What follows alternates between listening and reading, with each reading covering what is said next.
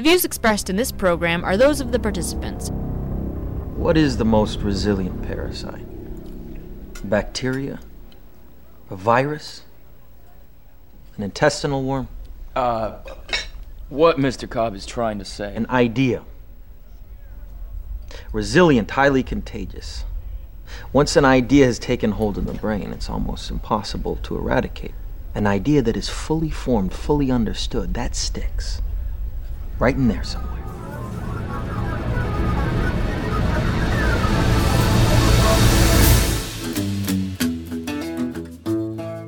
Welcome, everyone. It is Thursday, October 22nd, 2020. I'm Bob Metz, and this is Just Right, broadcasting around the world and online.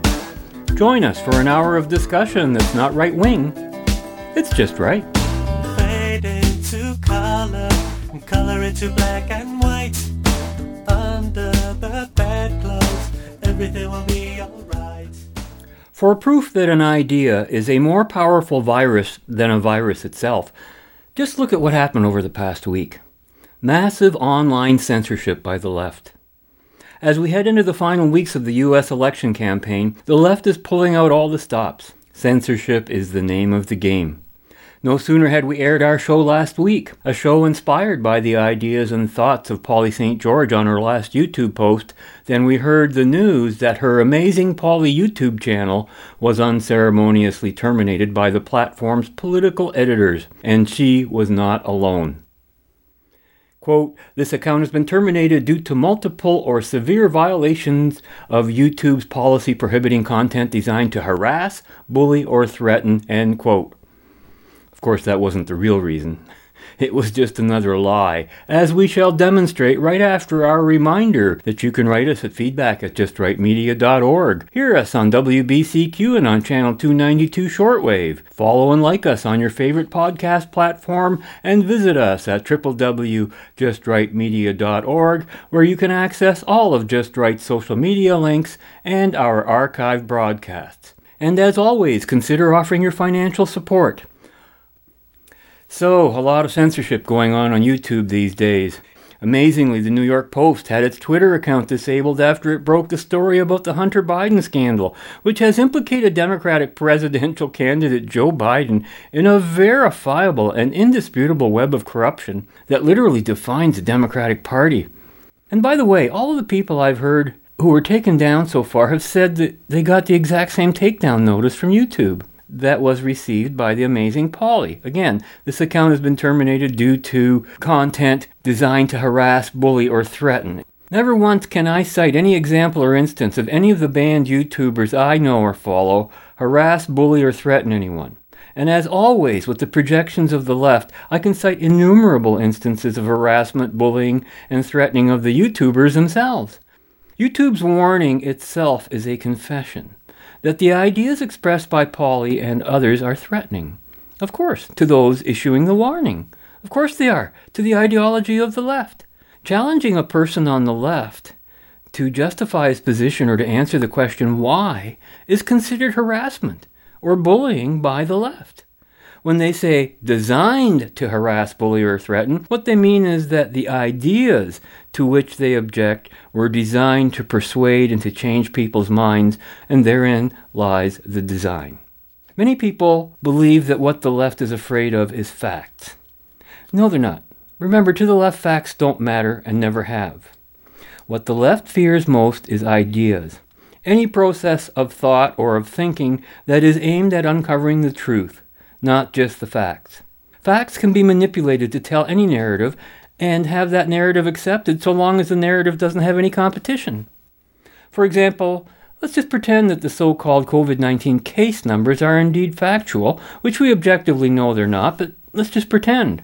Now, an honest and truthful narrative would immediately assure us that cases are irrelevant to any pandemic threat of disease or death. But instead, no narrative is offered accompanying these case reports other than an unspoken implication that these are indeed reports of pandemic levels of COVID 19 hospitalizations and deaths. It's all done by vague association, and no attempt is ever made to securely connect the dots. On the front page of the London Free Press last week, one of the leading stories was that there was one fatality attributed to COVID 19, and that patient was 91 years old. Front page news. So much for the official narrative. Of course, all this is happening on the heels of a political pandemic that the vast majority of people still seem to believe has something to do with a flu virus based solely on the steady stream of misinformation fed to them by the left and by the mainstream media. The thing to understand about censorship is that those who wield it are objectively evil because they are the ones concealing the truth and who are invariably wrong. Otherwise, censorship would not be necessary. If something's not true, then simply refute it in an open forum. You don't have to censor it. As I've illustrated many times in the past on this show, all censorship aims only to censor the truth, for there's nothing to fear from fiction or from error. And by evil, I mean that life is of no value to those on the left. The politicians and bureaucrats who are continually forcing lockdowns and mask mandates are all sociopaths, from everything I've seen and heard them say. And all of them cloak their antisocial sickness under the guise of altruism and a concern for life and safety. And, you know, it's the most difficult thing in the world for an honest person to even consider, let alone accept. Yet both history and the current state of much of the world perpetually attests to this fact. There's a lot of heartfelt soul searching exploding among many of my favorite bloggers and YouTubers. Soul searching about the souls of others. They are not the first to have done so, though they obviously feel as if they are. But they're in good company, as we shall soon learn, because this path has been walked many times before in history, and maybe we can learn something from that. Here's Dan Dicks from his October 15th Press for Truth report on the massive YouTube purge, immediately followed by none other than the amazing Polly reacting to having her YouTube channel removed. This is Dan Dicks here reporting for Press for Truth with breaking news today. A massive purge is underway on YouTube as they just deleted hundreds of channels today. Some, just to name a few, are X22 Report, SGT Report, Just Informed Talk, The Amazing Polly, and World Alternative Media. The reason for this video is that there's been another huge YouTube purge, and I was part of this purge today. My channel is gone, all the work uploaded on there obliterated. I don't even have the account. I can't use the account to comment on anyone else's posts or anything like that. So I'm gone from YouTube, but so are so many others. I'm going to put a list up here right now instead of naming them all. So it's going to be there for a minute while I talk. Uh, like millions upon millions of subscribers have just lost access to some of the people that brought meaning or comfort or information into their lives. Some accounts were really huge. All the accounts were quite big, that, as far as I know. And there's probably more that aren't on this list that have yet to be discovered. So my uh, heart goes out to everybody who just experienced this.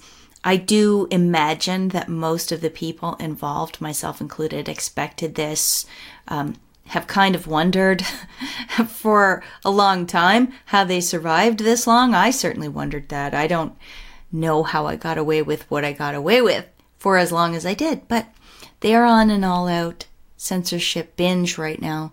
I don't know if you heard, but yesterday they censored the New York Post. The New York Post outright from Twitter. And in a sudden fit of outrage about censorship, a lot of the I wouldn't say mainstream, but the mainstream alternative voices all got together and um, freaked out about the fact that the New York Post had been censored. And they should, of course. But the irony in all of this is that those people, um, those people are not so far speaking out about the massive YouTube purge. And the people who got purged this time in the YouTube purge were people who already knew a lot of the news that's currently breaking about the Bidens and the news that got the New York Post censored. Do you see what I'm saying? It's it made me realize something. that it's it's all a ruse, all of it. All of it's a clown show, all of it's theater. I knew that somewhat, but watching the mainstream pundits and even the next tier down journalists and media talk about the Hunter Biden, Joe Biden news and the subsequent censoring of it as if this is brand new is a little nauseating. I don't think it would be quite as nauseating if they also were outraged about the YouTube purge, but so far they aren't.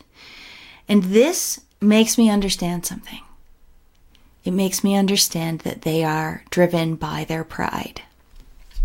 Pride above everything else, pride above truth, pride above loyalty to their fellow truth seekers pride. They they want to cling to their credibility.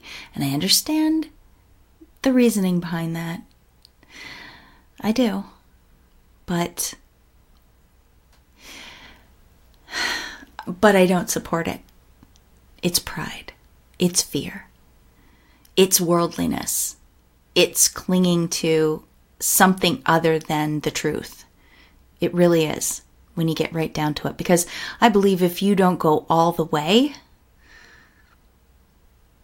then what are you doing? You're just installing a, a different group of liars, You're just supporting a, a different level of lying.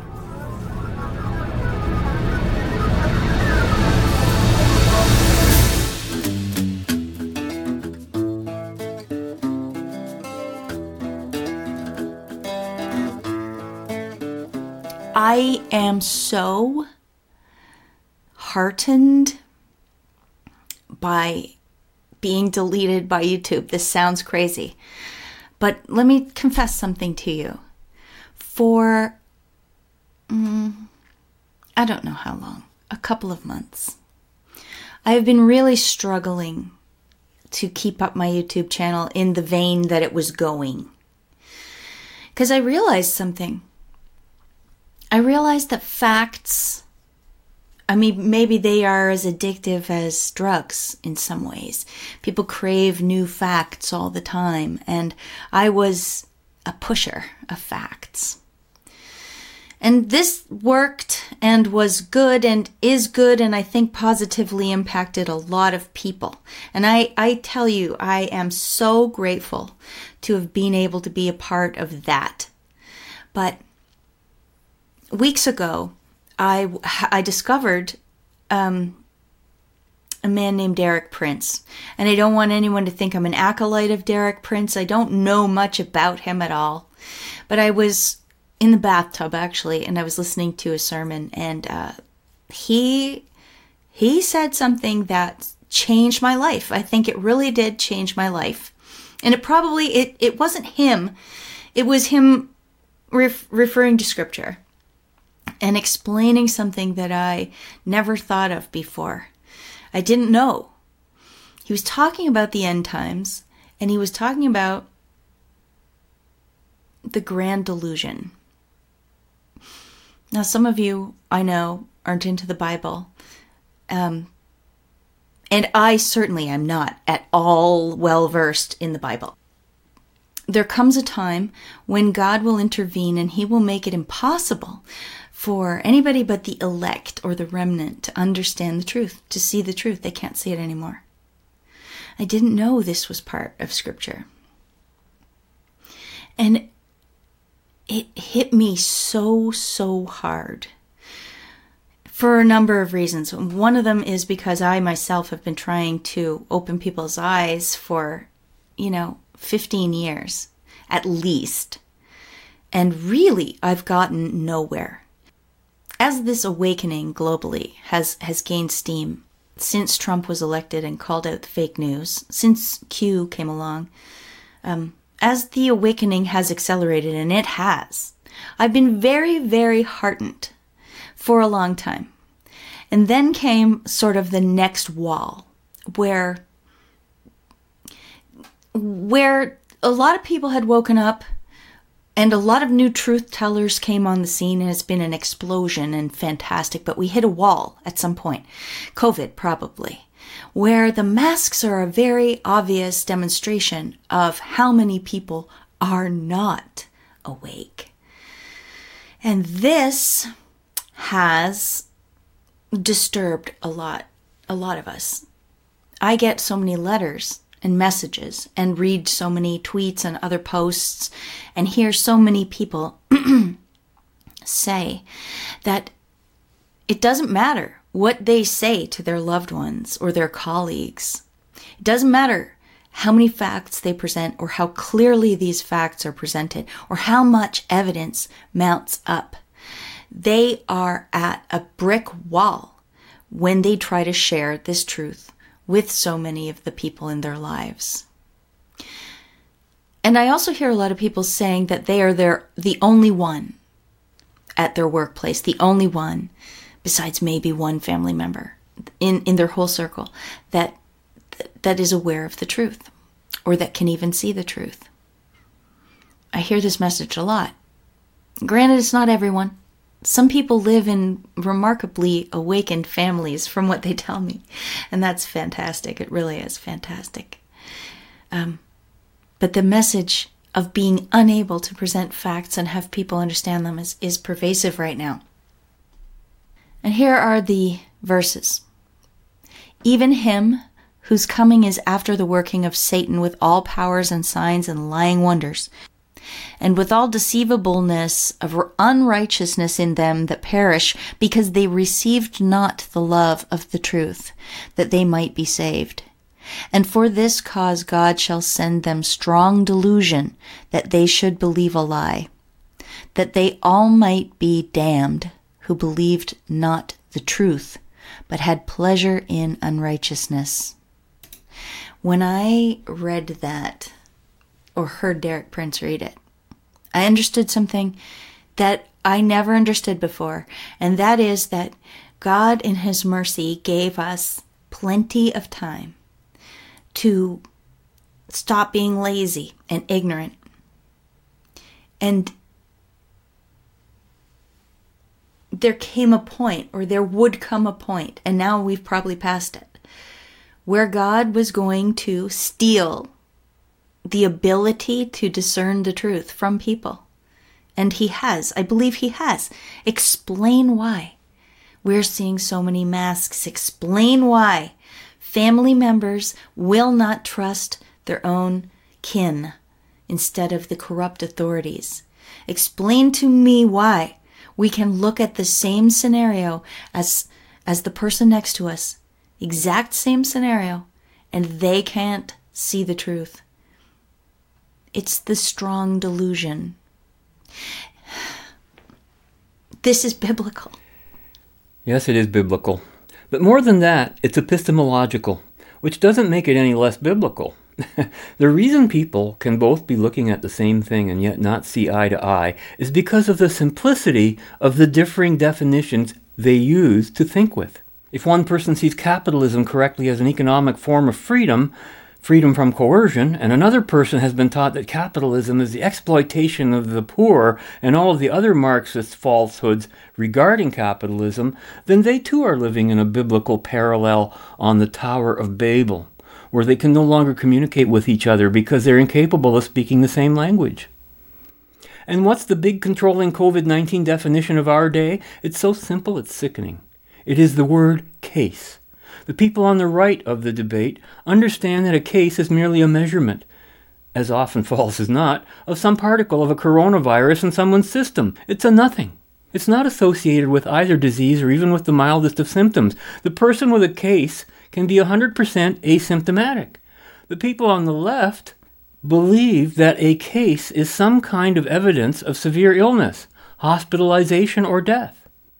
And you can extrapolate this principle almost infinitely when it comes to this very phenomenon. Ideas, and therefore common knowledge and understanding, cannot become ideas without clear concepts that relate to reality and are subjected to a process of reason. And we still haven't gotten past the simple polarity of left and right, for heaven's sakes. But the left has no interest in defining its terms.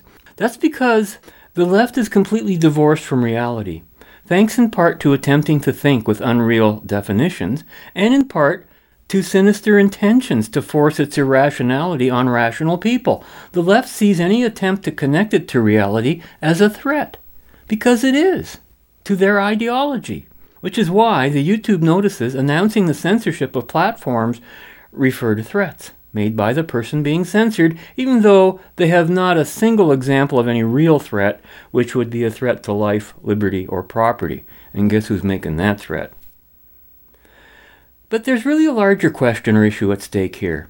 What is it about so many majorities that drives them to self destruction, even as others around them are shining a light on how to avoid it? This is a moral dilemma being faced by many a YouTuber, podcaster, blogger, writer, or broadcaster on the right. What's wrong with people? Well, as fate would have it, this past week I was going through many of the books I have on my office bookshelves, and I was surprised to find my copy of a book I'd thought was placed in storage at another location.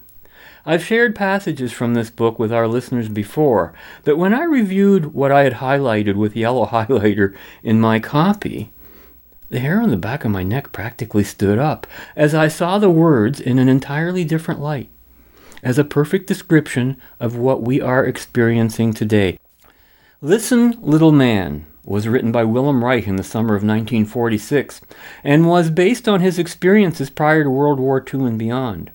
A contemporary of Sigmund Freud, Reich was continually subjected to public ridicule for his theories and ideas on everything ranging from UFOs to cancer treatments and research into human sexual behavior.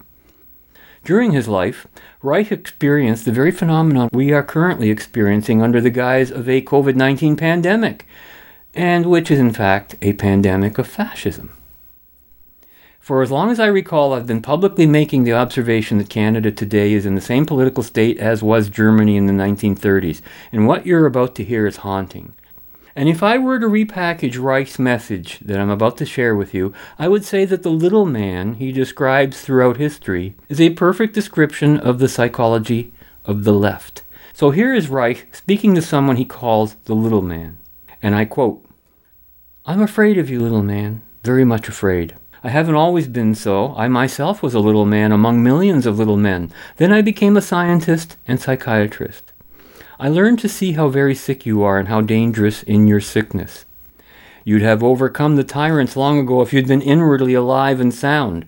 In the past, your oppressors sprang from the upper classes of society, but today they spring from your own ranks.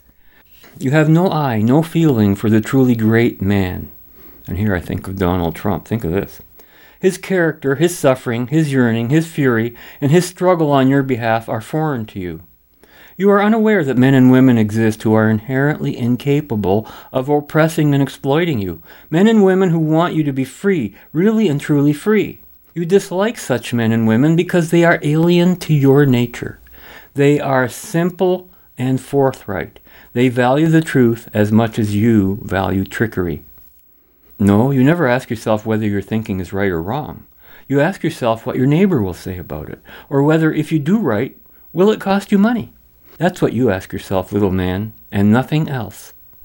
After driving the great man into solitude, he tries to understand what makes you take what is given, give what is demanded of you, but never give freely and lovingly. What makes you kick those who are down or on the way down, lie instead of telling the truth, and persecute not lies, but the truth. Little man, you're always on the side of the persecutors. That is why all great men have been solitary. It's hard to think in your company, little man. One can only think about you, or for your benefit, not with you, for you stifle all big, generous ideas. And when you find something worthwhile in others, you kill it. Little man, you're small, and you want to stay small. You plead for happiness in life, but security means more to you, even if it costs you your backbone or wrecks your whole life. The joke is on you. Invariably, you miss the truth in your own thinking. You could have become the master of your existence long ago if your thinking aimed at the truth. Or maybe, little man, get this, maybe you're a Marxist. A professional revolutionary, a future father of some Soviet fatherland. You want to free the world from its sufferings. The misguided workers run away from you and you run after them shouting, Can't you see I'm your liberator? Down with capitalism. The truly great man made only two mistakes in his efforts to enlighten you. He believed that you were capable of freedom and capable of safeguarding your freedom once you had won it. And his second mistake was to proclaim you, the proletarian, a dictator. You shout, hurrah, hurrah, or you play cards, or you bellow at a fight, or you slave away in a factory or mine, but you never offer to help your helper. And I'll tell you why. Because at the beginning of his labor, the discoverer has nothing to offer but ideas. But you don't content yourself with not helping. You harass him and spit at him. In the meantime, the discoverer has managed to convince a good many people that his discovery has practical value. You don't believe it until you see it in the paper, because you don't trust your own eyes and intelligence. How long will you refuse to see that your pussyfooting procrastination is costing millions their lives? You put security before truth. You fritter away your freedom. You think the end justifies the means, however vile. I tell you, the ends is the means by which you achieve it. Today's step is tomorrow's life. But you, little man, abuse the freedom conferred on you by democratic institution. You do your best to destroy these institutions instead of giving them a firm root in your daily life. Your thinking is short sighted, little man. You can see no farther than from breakfast to lunch. Because you have no memory for things that happened 10 or 20 years ago, you're still mouthing the same nonsense as 2,000 years ago. Worse, you cling with might and main to such absurdities as race, class, nation, now, of course, in this context, nation referred to the National Socialism of Reich's time, not to sovereignty as such. I've never participated in party meetings or political conference because all they do is shout down with the main point and hooray for incidentals. You simply fail to realize that hope must spring from your own understanding. You pump hope only into yourself, never out of yourself. That, little man, is why, considering the utter rottenness of your own world, you call me an optimist. And yes, I am an optimist, full of the future. How is that possible? I'll tell you. End quote. And with that thought in mind, we'll return to continue Reich's narrative of how he believes that is possible right after these more contemporary thoughts on the same theme. On this side of our bumper, Dr. Vernon Coleman in his October 16th Brand New Tube posting reminds us that, well, things will get a lot worse before they get a lot worse.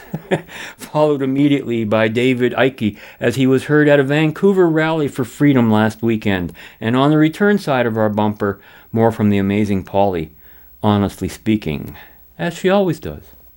You may have had a little difficulty finding my videos recently. Indeed, the whole Brand New Tube platform was out of commission for a while. The creatures who live in the dark forgot to take their tablets, went a little potty, did a little quiet hacking, and Brand New Tube was taken down for a while. Actually, I'm not surprised that the channel's been attacked. It's now the go-to channel for doctors who want to speak the truth about COVID-19. The attackers will doubtless be back. They have much to protect. There's a lot of lying and deceiving going on, of course. Politicians, reporters, TV presenters, and scientists are lying, distorting, and burying vital truths. They're suppressing vital information to which every citizen is entitled. They claim that COVID 19 is becoming a greater threat. So where's the evidence? The death totals, the only figures which matter, have hardly risen and they're using all sorts of trickery to make the figures look worse than they are. Who gave governments the authority to use taxpayers' money to hire PSYOP specialists to work against the voters? Who gave the British government the authority to use the British Army to oppress and suppress the citizens of the UK?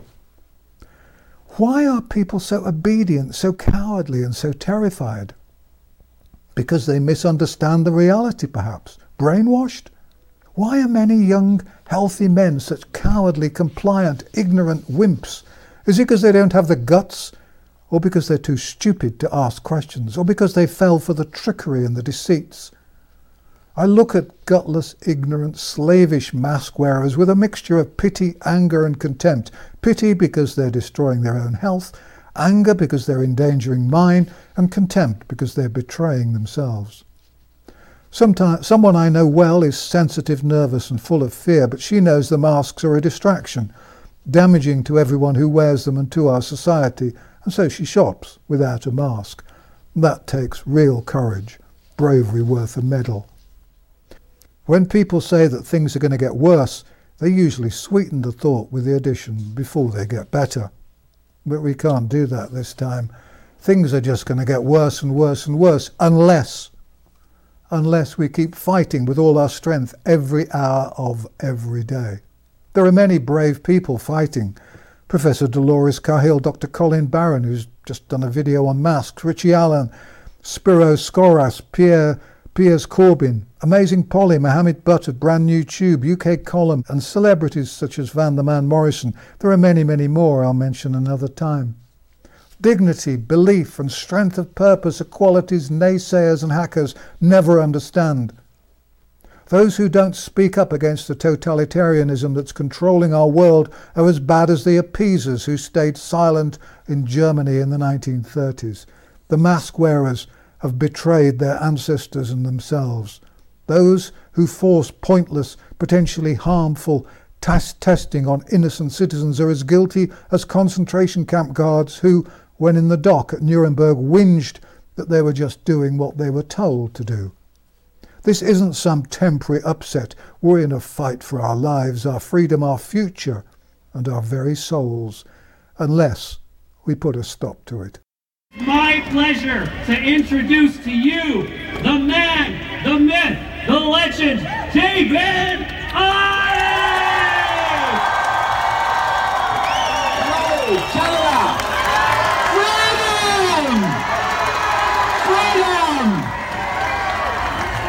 What is freedom?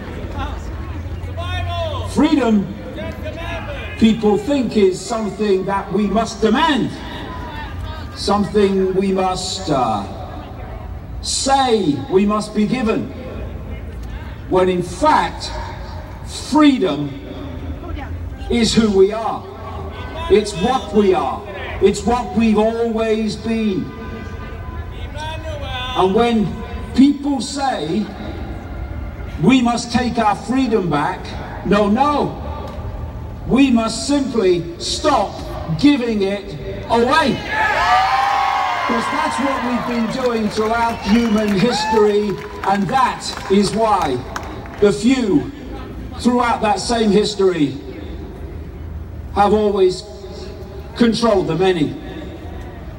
Because the many give the power to authority that recycle it back, at which point the many think the authority has power over them when that power is simply that which the many have given to the few. And it looks a, a challenging task. And it is when we face what is happening around the world. A challenging task in that what do we do? Well, the what we will do or must do to turn this around is very simple. We must invoke the power of no. The power of ceasing to obey authority when the reason for those impositions is nothing more than mass enslavement. So what we do, simple. What's not simple is getting people to do it.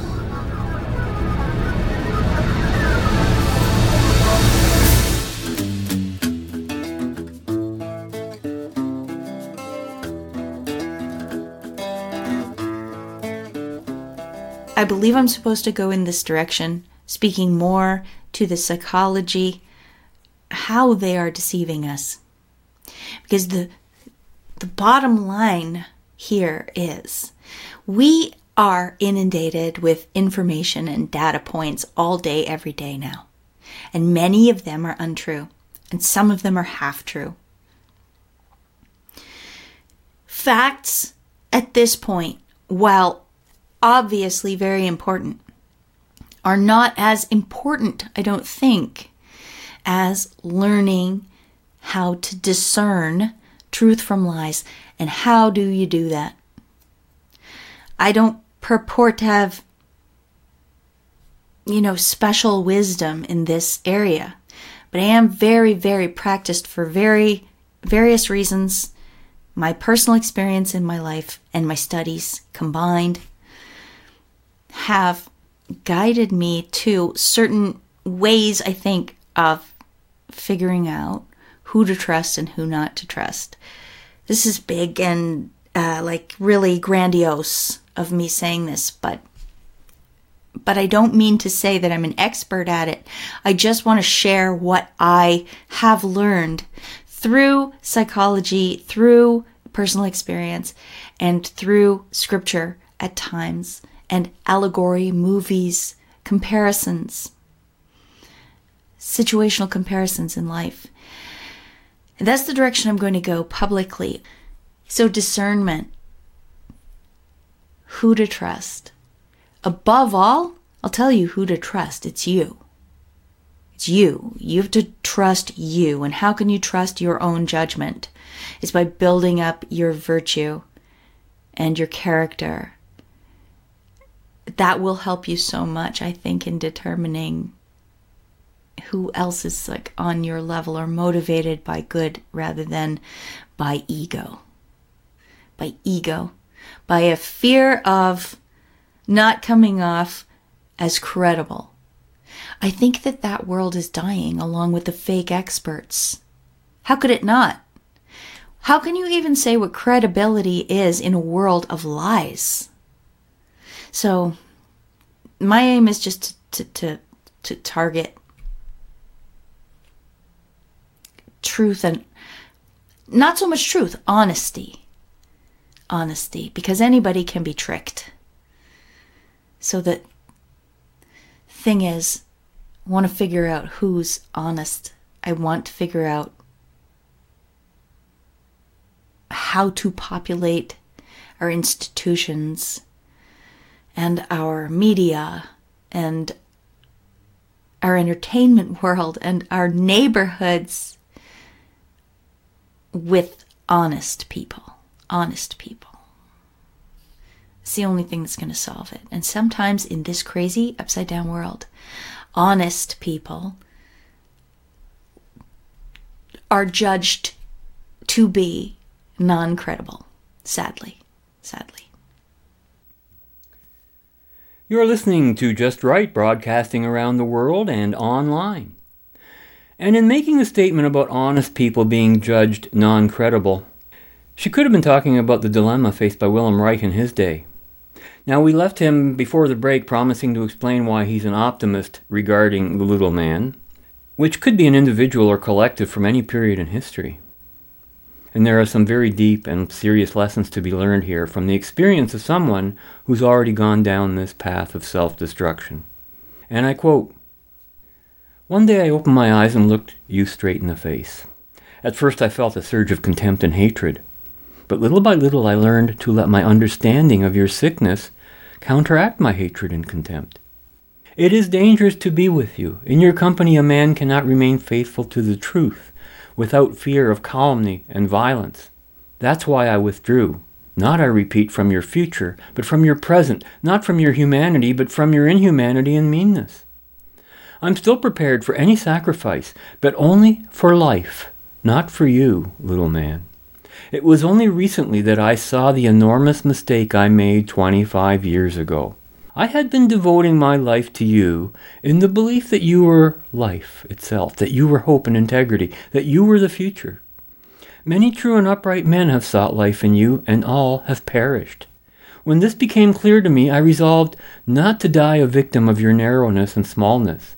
And I no longer confuse you with the force that I sense in myself and looked for in you. Only if I distinguish your character and behavior, little man, clearly and sharply from those who are truly alive, shall I be able to make a great contribution to the security of life and to your future.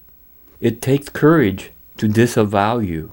That I know. I have no desire to become a little big man through you, as your contemptible leaders have done. We've caught on to you, little man. We've looked behind your pathetic mask and seen through your pleas for sympathy. We want you to build the future with your work and achievement. We don't want you to replace a bad tyrant with one who's still worse. A time will come when you won't even understand how you were able, in these 4,000 years of unculture, to do all the things that you have done. Why shouldn't I listen to a nice little utopia? And anyway, who am I to have an opinion, you say? Well, just be still. You're hiding behind the myth of the little man because you're afraid of getting into the stream of life and of having to swim, if only for the sake of your children and grandchildren. You have an opinion of your own, and in the future you will regard it as a disgrace not to know it, not to express it and stand up for it. But what will public opinion say about my opinion? I'll be crushed like a worm if I express my own opinion. Well, what you call public opinion, little man, is the aggregate of all the opinions of little men and women. Every little man and every little woman has inside him a sound opinion of his own and a particular kind of unsound opinion. Their unsound opinions spring from the fear of the unsound opinions of all the other little men and women. That is why sound opinions don't come to light. Well, welcome to 2020. You ask for guidance and advice, little man. For thousands of years, you have had guidance and advice, good and bad. Not bad advice, but your own smallness is to blame for your persistent wretchedness.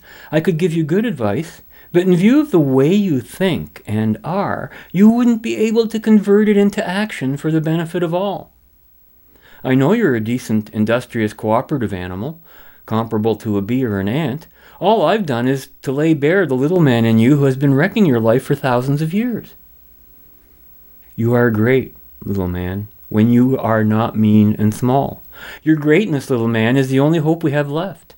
You're great when you attend lovingly to your trade, when you take pleasure in carving and building and painting and sowing and reaping, in the blue sky and the deer and the mountain and the morning dew, in music and in dancing, in your growing children, and in the beautiful body of your wife or husband when you go to the planetarium to study the stars, to the library to read what other men and women have thought about life.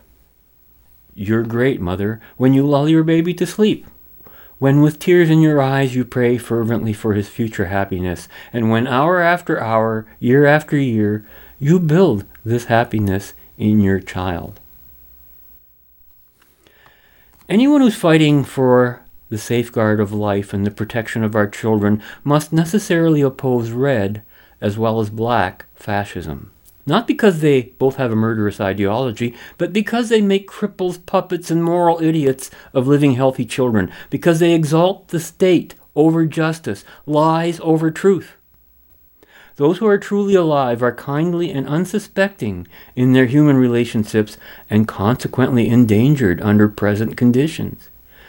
They assume that others think and act generously, kindly, and helpfully in accordance with the laws of life. This natural attitude, fundamental to healthy children as well as to primitive man, inevitably represents a great danger in the struggle for a rational way of life as long as the emotional plague subsists, because the plague ridden impute their own manner of thinking and acting on their fellow men. A kindly man believes that all men are kindly while one infected with the plague believes that all men lie and cheat and are hungry for power. In such a situation, the living are at an obvious disadvantage. When they give to the plague ridden, they are sucked dry, then ridiculed and betrayed. This has always been true. It's high time for the living to get tough, to stand courageously by the truth. There is ground for hope in the fact that among millions of decent, hard-working people, there are only a few plague ridden individuals who do untold harm by appealing to the dark, dangerous drives of the armored average man and mobilizing him for political murder. Anyone who wants to safeguard the life force from the emotional plague must learn to make at least as much use of the right of free speech that we enjoy in America for good ends as the emotional plague does for evil ones. Granted equal opportunity for expression, rationality is bound to win out in the end. That is our great hope. End quote. Notice how we've come full circle? Equal opportunity for expression is the cure to the pandemic of fascism, COVID 19, and free expression was the general environment following World War II up until recent days, and just look at the Western values and prosperity that resulted. But unfortunately, the fascists have returned. Here's Dave Cullen from his October 16th BitChute post mulling over the difficulty of dealing with the little man, whom he has given the nickname Joe Normie. Okay, so this is probably not going to be all that popular for me to say, but boy oh boy, we're going to have to do whatever it takes. We're going to have to redouble our efforts in trying to reach Joe Normie. We're going to have to. Um, and I know a lot of people go, ah, Joe Normie, he'll never wake up. Well, you might be right. And in fact, I think you probably are right. But I, I, I gotta tell you, if Joe Normie doesn't wake up, we're screwed. Because Joe Normie will drag the rest of us down to hell with him. Now, if we're going to talk about Joe Normie and trying to red pill him, we have to understand the mindset of Joe Normie and the trust that he puts into the mainstream media because the, the propaganda messaging is, is really everything. You know, it's such an easy trick. This is why the propaganda has to be so complete. Now we understand why social distancing stickers have to be everywhere and plexigla- plexiglass screens and face masks and constant. If I turn on, on this radio in the car right now, it won't take me long to find uh, a news channel or even an advertisement about COVID or testing or tracing or whatever. Um, and the reason it has to be so continuous is because, in in particular, with this with this crisis, the scam is actually pretty easy to see through if you use your brain. Uh, it's what you see in these Twitter comments from Joe Normie is that he says, uh, You know, this is crazy. The government hasn't got the, the, the virus under control. We need to lock down for weeks. Uh, the, the cases are rising. And you're like, what's changed? Why does Joe Normie buy into COVID 19 but he didn't buy into the fear mongering of swine flu? You know, they've cried wolf more than once, so he should have been extra skeptical this time around. Well, the reason is because Joe Normie, he may have gotten things right in the past in his judgment, but the only reason he did was because he took his cues from a media that back then was slightly more honest. In other words, Joe Normie in general doesn't really think for himself anyway. He just managed to reach a lot of the, the, the, correct conclusions because the media used to do its job. And that's. That's really tough to accept because it means that the masses in general don't use their brains.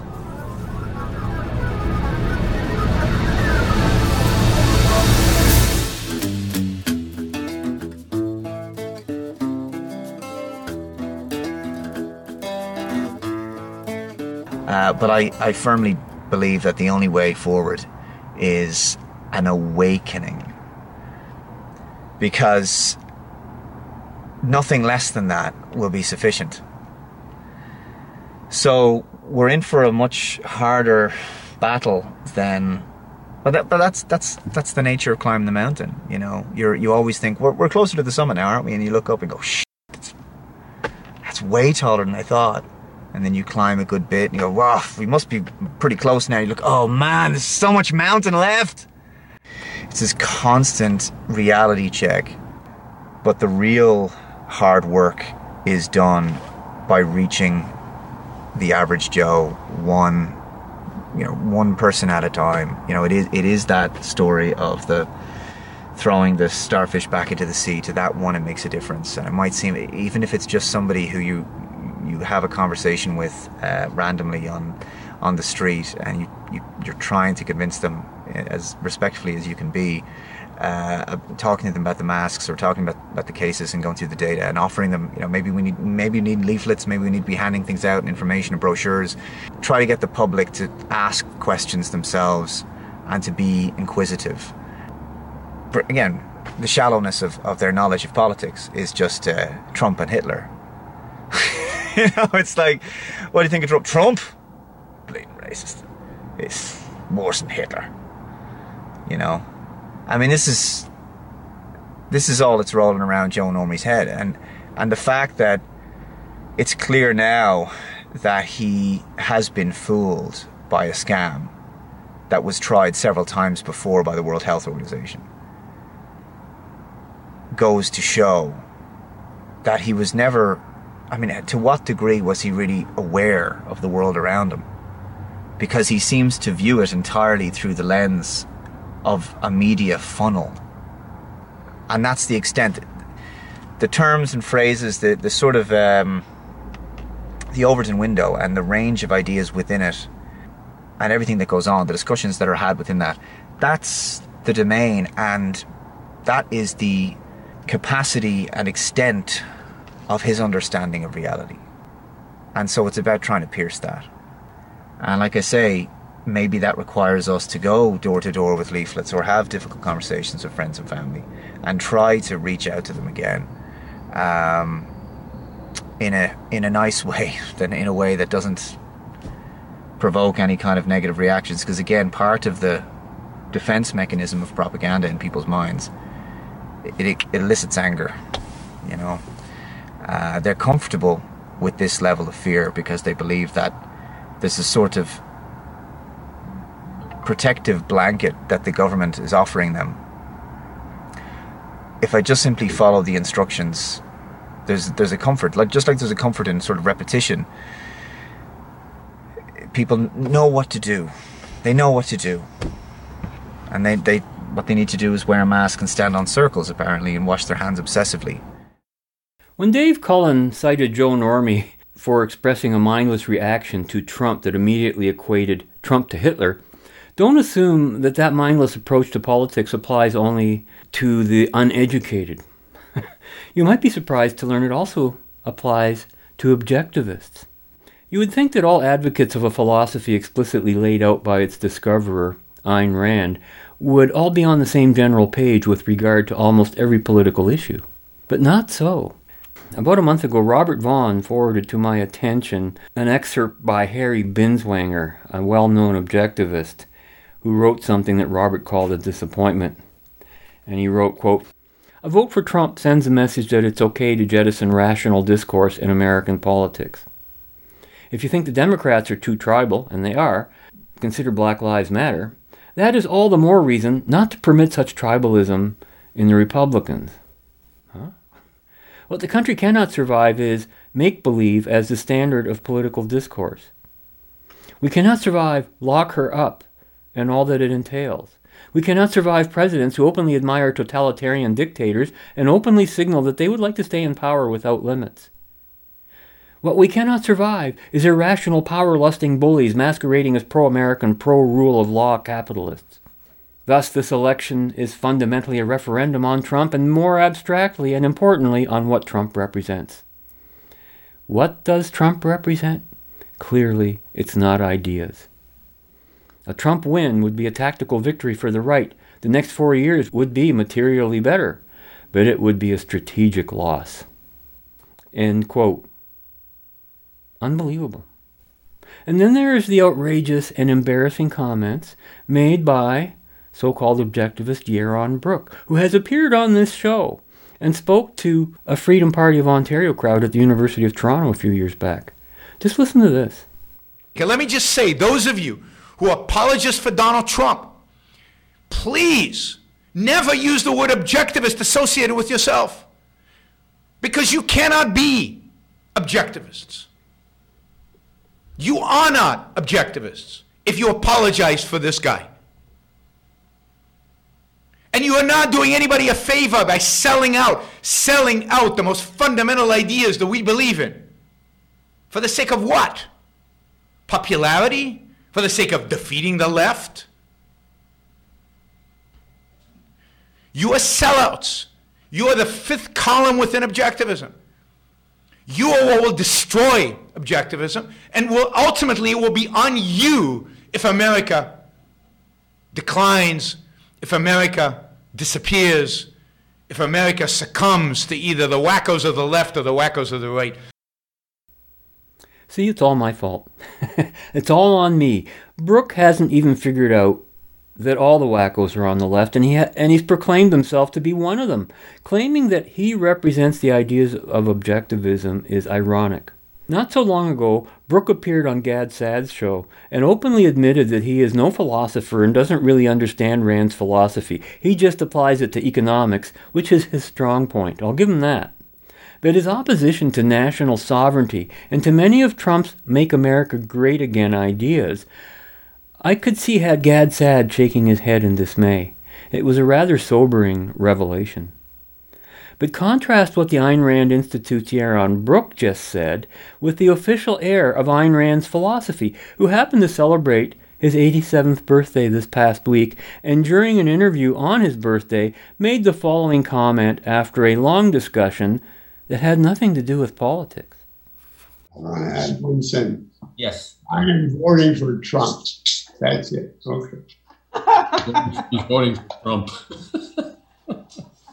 well, I think you got a big reaction there, but uh, it was mostly it was. I think most people here agree with you. I, I'm not arguing, but I heard somebody say no objectivist would vote for Trump, and I'm still steaming over that. So I'm trying to publicize the fact that whoever said that is crazy. Hmm.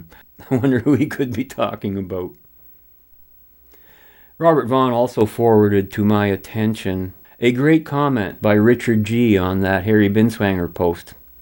And this is what Richard G. said quote, It amazes me after 35 years of watching objectivists pine for someone to vote for who was neither a socialist nor a religious altruist, we finally get a president who is essentially a pagan, pro wealth, pro money, non altruist type, who does not preach sacrifice but greatness, who does not see heroism in McCain style martyrdom but in deeds and winning, who keeps his campaign promises, who never damns business, who extols American self interest, who guts regulations, who ends eternal wars, who kills ISIS, brings troops home, who calls out the comprachicos, the media, who is open to gay people, a president who spent 50 years effing building skyscrapers, and these same objectivists are still complaining, end quote.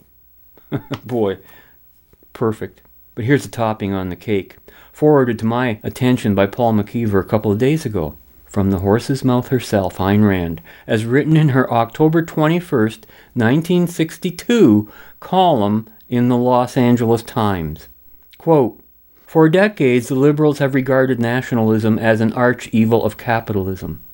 They denounced national self interest. They permitted no distinction between intelligent patriotism and blind racist chauvinism, deliberately lumping them together. They smeared all opponents of internationalist doctrines as reactionaries, fascists, or isolationists, and they brought this country to the stage where expressions such as America First become terms of opprobrium.